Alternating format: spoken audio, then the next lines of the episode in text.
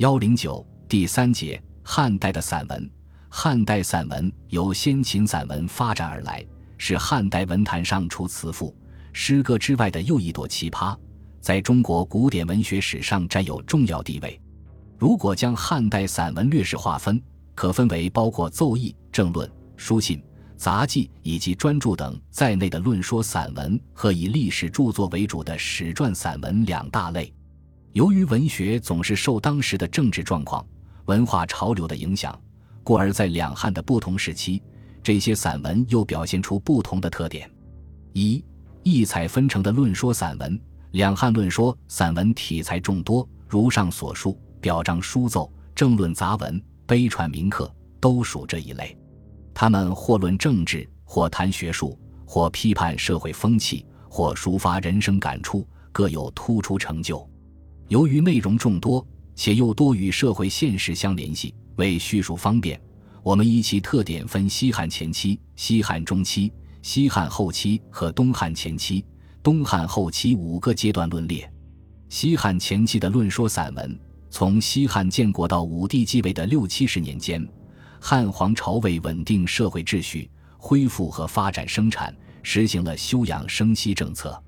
黄老无为学说占据了思想领域的主导地位，各家思想尚未禁锢。学术较为自由，受秦朝专制淫威严重束缚的论说散文，此时又焕发生机，蓬勃发展起来。这一时期的论说散文主要以总结秦王的历史教训、匡时旧弊为中心内容，在风格上则为战国之余响、大汉之新生。这些文章大多思想活跃，议论纵横，针砭社会问题，疏直机切，言而无忌。重感情，重气势，带有战国散文的流风余韵。在思想上则大胆解放，一改战国时各家相互拒斥的状况，兼收并蓄，融百家于一炉，反映了作者对统一的封建皇朝的拥护及匡时旧弊的社会责任感。气势磅礴，雄奇有力，体现了新兴的大汉皇朝的勃勃生气。这一时期的散文作家，在朝廷则有陆贾。贾山、贾谊、晁错等，在藩国则有邹阳、梅城等。陆贾是汉初的著名政治家和思想家。刘邦建汉以后，陆贾就提出总结历史经验，以使新皇朝长治久安。刘邦对此极为欣赏，让其论说秦所以失天下，无所以得之者，即古成败之国。于是陆贾乃粗述存亡之争，凡十二篇。每奏一篇，高帝未尝不称善，左右呼万岁。号其书曰《新语》。《新语》是西汉最早出现的政论散文。今之所见虽为散佚，仍能从中窥见陆贾的思想。在对秦王的认识上，陆贾认为秦之所以亡，是由于废弃了仁义，片面重法。所谓始于繁，天下于乱；法于资，而奸于赤。兵马易设而乱人愈多，秦非不欲为治，然失之者乃举措暴众而用刑太极故也。侃侃而论，击中要害，寥寥数语就点出了秦虽然也想长期统治下去，但终因措施不得力，用刑太急而导致亡国。警醒现世统治者必刑法而行仁政。记录贾之后，总结历史经验较著名者还有贾山，贾山。生卒年不详，主要活动在文帝时期。智言是其政论散文的代表作，文章借秦为喻，认为严刑苛政、持米无度是秦皇朝灭亡的主要原因。其主旨与《新语》大致相同。文中大量使用排比、对偶句式，感情充沛，雄词磅礴，既保留有战国诸子余风，又有儒家思想倾向。贾谊是这一时期成就最高的作家，他在词赋和论说散文两大方面都达到了极高的程度。他的论说散文感情强烈、锋芒锐利，表现出高昂的政治热情和深广的忧患意识。《过秦论》《陈政史书》《论基著书》《建立淮南诸子书》《建筑前书》等是其中的佼佼者。《过秦论》是贾谊总结秦王教训的一篇政论文章。是传颂千古的鸿文巨制，文章没有采用逻辑推理的方式，而是通过对历史事实的铺叙，向人们展示了一幅幅波澜壮阔的历史画卷。作品从秦孝公时写起，极力渲染秦国一代比一代强盛的过程，一直写到秦始皇时，达到了强盛的顶点。接着叙述了秦胜利后所实行的种种错误政策，并特别突出了焚书坑儒、钳制人民思想和严刑峻法、实行高压政策两个方面，为后面的议论做了准备。为了增强文章的气势，作者运用了大量的排比对偶。夸张渲染，如席卷天下、包举宇内、囊括四海、并吞八荒等，极具感染力。文章还渲染了六国的强盛，但强盛的六国却不堪秦国一击。秦有余力而至其壁，追亡逐北，伏尸百万，流血飘橹，因利成变，宰割天下，分裂河山。强国请服，弱国入朝，如同惊涛飞瀑，一倾而下。势不可当。接着，笔锋急转，铺叙偌大一个秦皇朝，竟被一个瓮有绳书之子陈涉一会儿推翻了，这怎能不引起人们的思索？于是层层设问、对比，得出秦王的原因：仁义不施而攻守之势异也。文章铺张扬丽，气势非凡，尤其经过层层铺垫和对比，最后的结论才特别惊悚出奇，印象深刻。这样的文风带有战国纵横家的特点，而思想又是西汉前期所独有的，其文学成就当在陆贾、贾山之上。《陈政史书》是贾谊政论散文的又一杰作。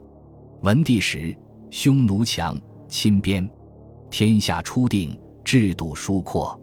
诸侯王见拟，帝过古制，淮南、及北王皆为逆诸。艺术上书陈政事。多所欲匡谏，遂有此作。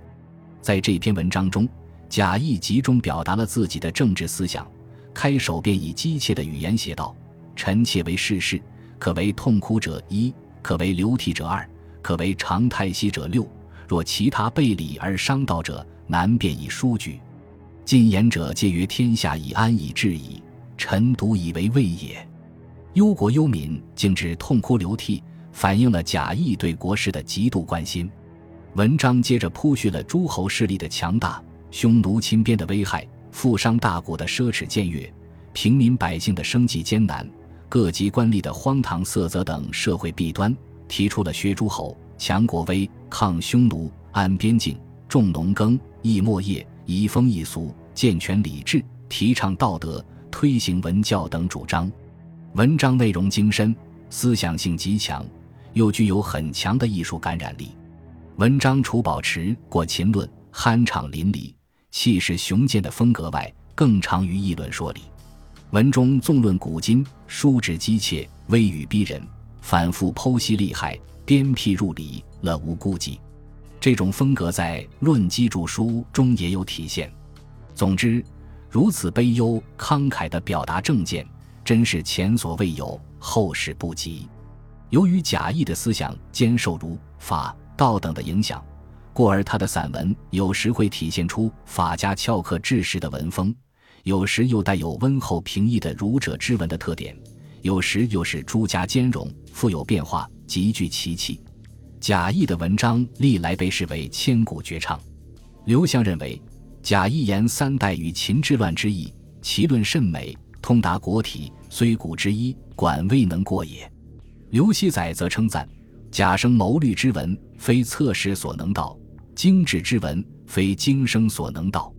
汉臣后期者，得其一之一节，皆足以建议朝廷，善明当时。然孰若其笼罩群友而精之在？如此推崇，实不过分。这一时期与贾谊并称的另一位朝廷作家是著名政治家、思想家晁错。晁错，颍川人。生活于文景之际，少学深伤刑名之学，受法家思想影响较深。供职朝廷时，曾多次上言，内容涉及守边备色、劝农立本、削弱诸侯、更定法令等，目的都是为了巩固新兴的封建大帝国的统一，和贾谊的主张有明显相通之处。吴楚七国之乱时，晁错作为政治牺牲品被杀。晁错的政论散文主要有《守边权农书》《论贵素书》《贤良文学对策》《严兵事书》《论削藩书》等篇。其文章内容不仅适应时代的需要，积极总结古代圣王的统治经验和秦王的历史教训，而且也和贾谊一样，敏锐地投向事关国计民生、政权安危的一系列重大社会问题。其文风不仅书直机切，而且思想深刻。说理透辟，逻辑严密，妥帖平实。他在《论贵素书》中一开始便指出了汉初在农业生产方面存在的问题，说明了农业生产的重要。然后又列举事实，分析当时商人兼并农民而引起农民破产流亡的现状及其危害。接着又提出了具体建议。文章毫无耸人听闻之处，但逻辑严密，注重真实。如运用逻辑推理的方法论述民贫的后果及贵速的方法，民贫则兼邪生，贫生于不足，不足生于不农，不农则不得住，不得住则离乡倾家，民如鸟兽，虽有高城深池，严法重刑，犹不能尽也。方今之物，莫若使民务农而已矣。欲民务农，在于贵速；贵速之道，在于使民以粟为赏罚。一环扣一环，这样严密的推理，在一般散文中是罕见的。再如分析农业生产的重要：夫寒之于衣，不待清暖；饥之于食，不待干止；饥寒至身，不顾廉耻。人情一日不在食则饥，终岁不至衣则寒。夫妇饥不得食，夫寒不得衣，虽慈母不能保其子，君安能以有其民哉？明主知其然也。故务民于农桑，言语相当平实，却也相当有说服力。如果将贾谊、晁错两人的散文比较一下的话，可以看到，二人在书直机械上有共同之处，但贾谊更有文采，未闻字似汪洋；而晁错则质朴平实，说理更为透辟。